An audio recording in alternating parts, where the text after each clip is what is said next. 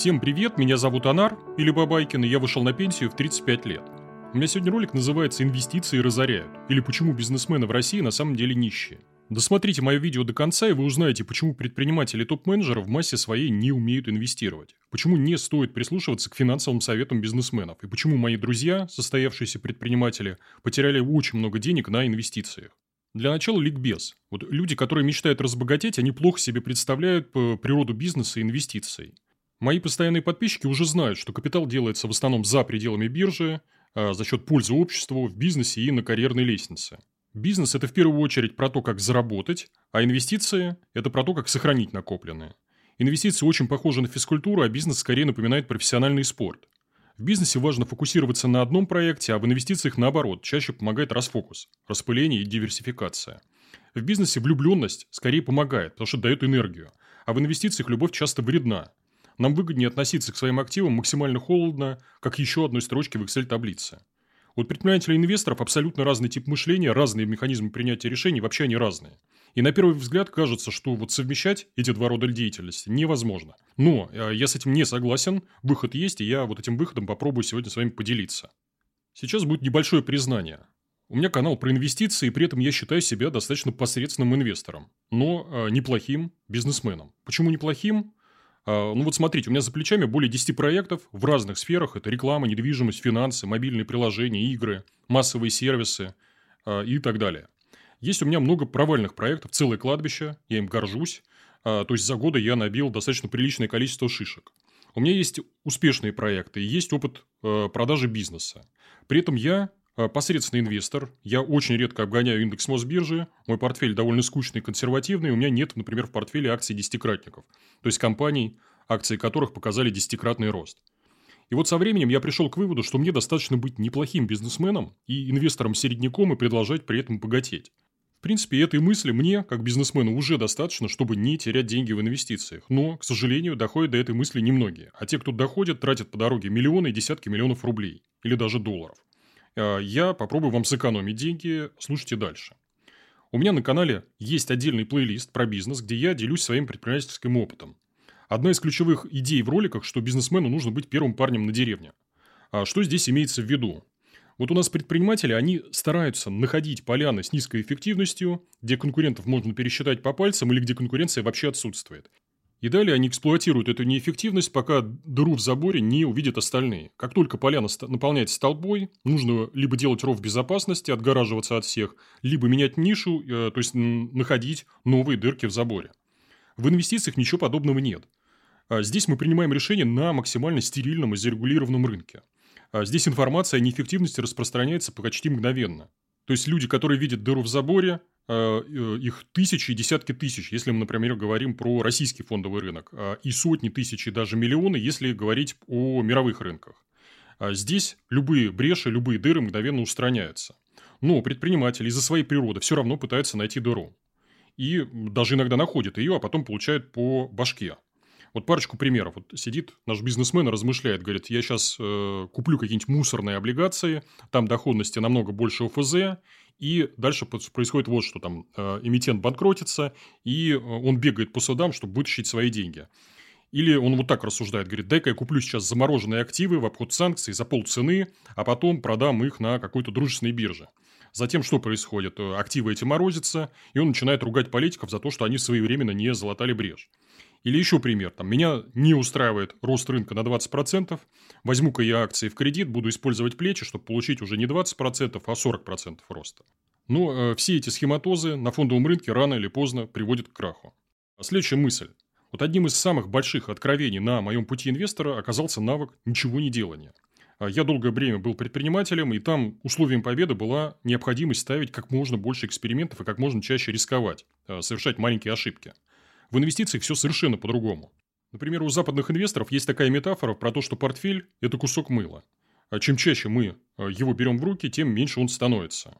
А чтобы быть инвестором, нужно делать противоположные вещи, противоположные бизнесу, то есть совершать как можно меньше действий, как можно реже ошибаться и как можно меньше экспериментировать. Но делать это бизнесмену очень трудно. На пути предпринимателя возникает сразу несколько препятствий. Например, одно из препятствий – эго. Оно очень помогает в бизнесе, оно драйвит его, но часто вредит в инвестициях. Раздутое эго предпринимателя сталкивается с реальностью, с фондовым рынком. А реальность такова. Вот у меня есть право только покупать акции, продавать их, а еще получать дивиденды. Мой голос ничего не решает. Я не могу влиять на решение менеджмента компании. От моих действий ничего не зависит. Мне не дают прулить. Я ничего не контролирую. И это все, думает наш предприниматель. Э, что они себе позволяют, сейчас я вам покажу, кто тут главный. И показывает. Э, разберу на примере. Вот я из IT-индустрии, у меня перед глазами было много историй взлетов и падений предпринимателей. Были коллеги из топа Форбса, которые сначала поднимались на самый верх, а потом падали в пропасть. Их э, разорили преимущественно инвестиции. Вот мы берем успешного бизнесмена, допустим, ему удается продать проект, свой проект, какому-нибудь стратегу или фонду за несколько миллиардов рублей. Что сделал бы с этими деньгами простой инвестор? Вот вы, например, да? Вы бы попытались, скорее всего, их сохранить. То есть, разложили бы яйца по разным корзинам, купили бы и акции, и облигации, и недвижимости, золото, землю, что-то еще. Что делает с деньгами обкавшийся бизнесмен? Он сначала покупает дом, большой там на 500, на 1000, на 2000 квадратных метров, а потом лезет во все тяжкие. Его не устраивает скромная доходность фондового рынка или рынка недвижимости, и он начинает, например, э, пытаться растить единорогов. Для тех, кто и не знает, Единорог – это компания с капитализацией миллиард долларов и более. А, потому что эго не может довольствоваться малым. Или все, или ничего. Наш коммерсант вынимает из кубышки половину своего капитала и пытается сыграть в ангела-инвестора или запускает венчурный фонд имени себя.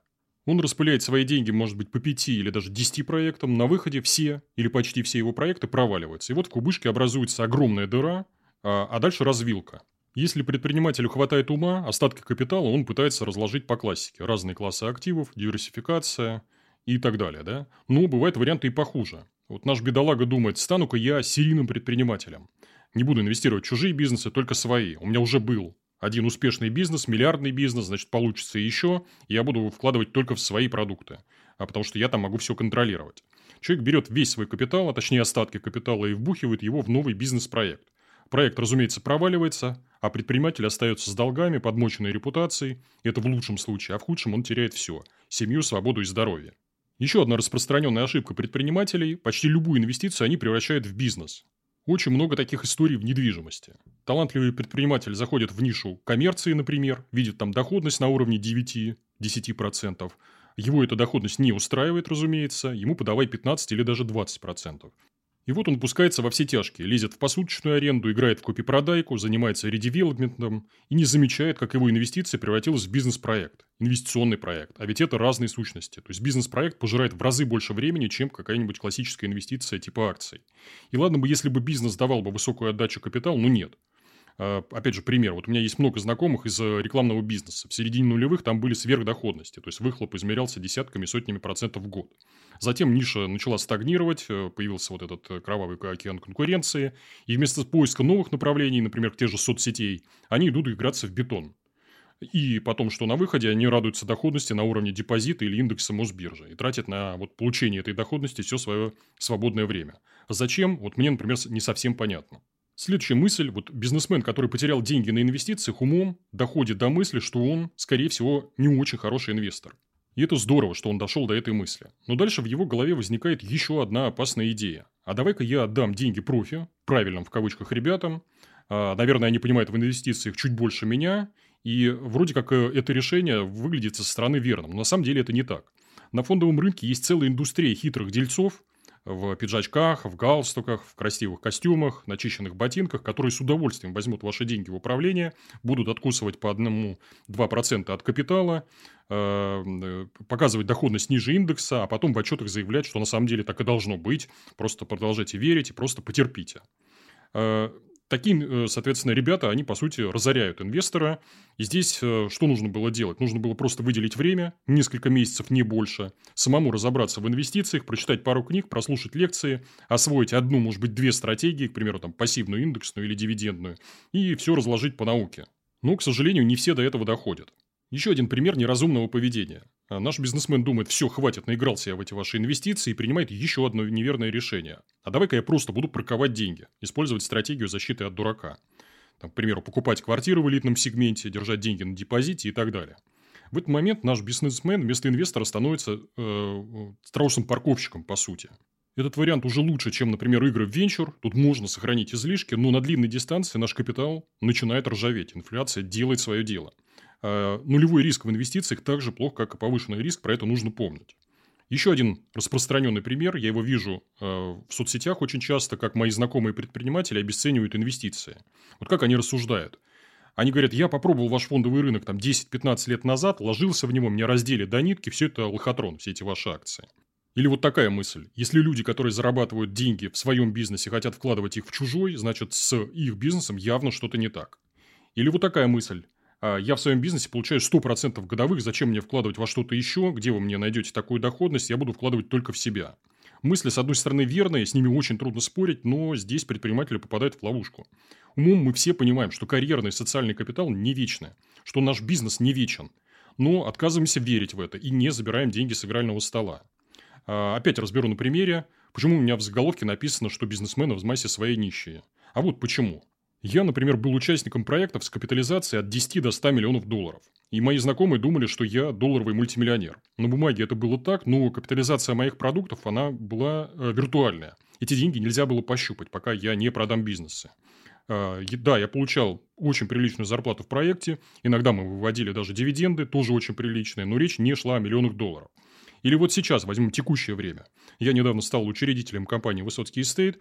Это 38 офисов э, агентств недвижимости, открывается по одному-два офиса в месяц. Это одна из самых быстро растущих франшиз недвижимости. Есть своя школа с лицензией и так далее. И я думаю, что этот бизнес уже сейчас стоит больше миллиарда рублей. Но пока деньги эти не могу пощупать. Поэтому я приличную часть прибыли вывожу за периметр, то есть 50% реинвестирую, 50% вынимаю и перекладываю в кубышку. В акции, облигации, там, фондовый рынок и так далее. Потому что мне важна и синица в руках, и журавль в небе. Что же делать моим коллегам? Сейчас я вам дам рецепт, я его подглядел в соцсетях. Э, выглядит он следующим образом. То есть, в бизнес лучше инвестировать через тумбочку. Заработали прибыль, вынимайте ее, кладите в тумбочку и уже затем реинвестируйте. Выхлоп от миллиона, который вы реинвестировали через тумбочки, он в разы выше. Когда же мы инвестируем через кассу бизнеса, мы просто увеличиваем расходы в бизнесе. Перекладывая деньги в тумбочку, мы фиксируем, что это наши деньги. Мы вкладываем их потом осознанно. Мы сопоставляем наши вложения с альтернативными инструментами или направляем, например, деньги на потребление. Недвижимость, к примеру, покупаем. Вот такой вот рецепт. А, и а, в конце я приведу дословную цитату автора этой идеи. А, вы мне скажете, не надо сразу убивать теленка, нужно сначала вырастить из него большую корову. Да, но растить корову нужно правильно. Не надо в коровнике ставить телевизор. Конец цитаты. По-моему, гениально. Автор, если вы меня слышите, спасибо вам за очень точно сформулированную мысль.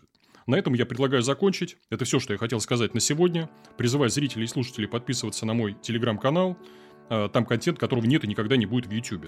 Ищите меня по фразе на пенсию в 35 лет в поиске Телеграма, либо QR-код на ваших экранах, либо ссылка будет в описании. Обязательно ставьте лайк этому видео, подписывайтесь на мой канал и смотрите другие ролики на эту же тему. Сейчас будут подсказки. А, еще у меня есть две книги. Одна из них называется «На пенсию в 35 лет», вторая «Fuck you money». В книгах я попытался обобщить весь свой опыт, рассказал все, что знаю. Книги написаны максимально доступным языком, проглатываются за один вечер, стоят копейки 176 рублей, есть бумажная, электронная и аудиоверсия. Ссылки на книги будут в описании к этому ролику. Это все, надеюсь, выпуск был полезным. С вами был Бабайкин, всем пока.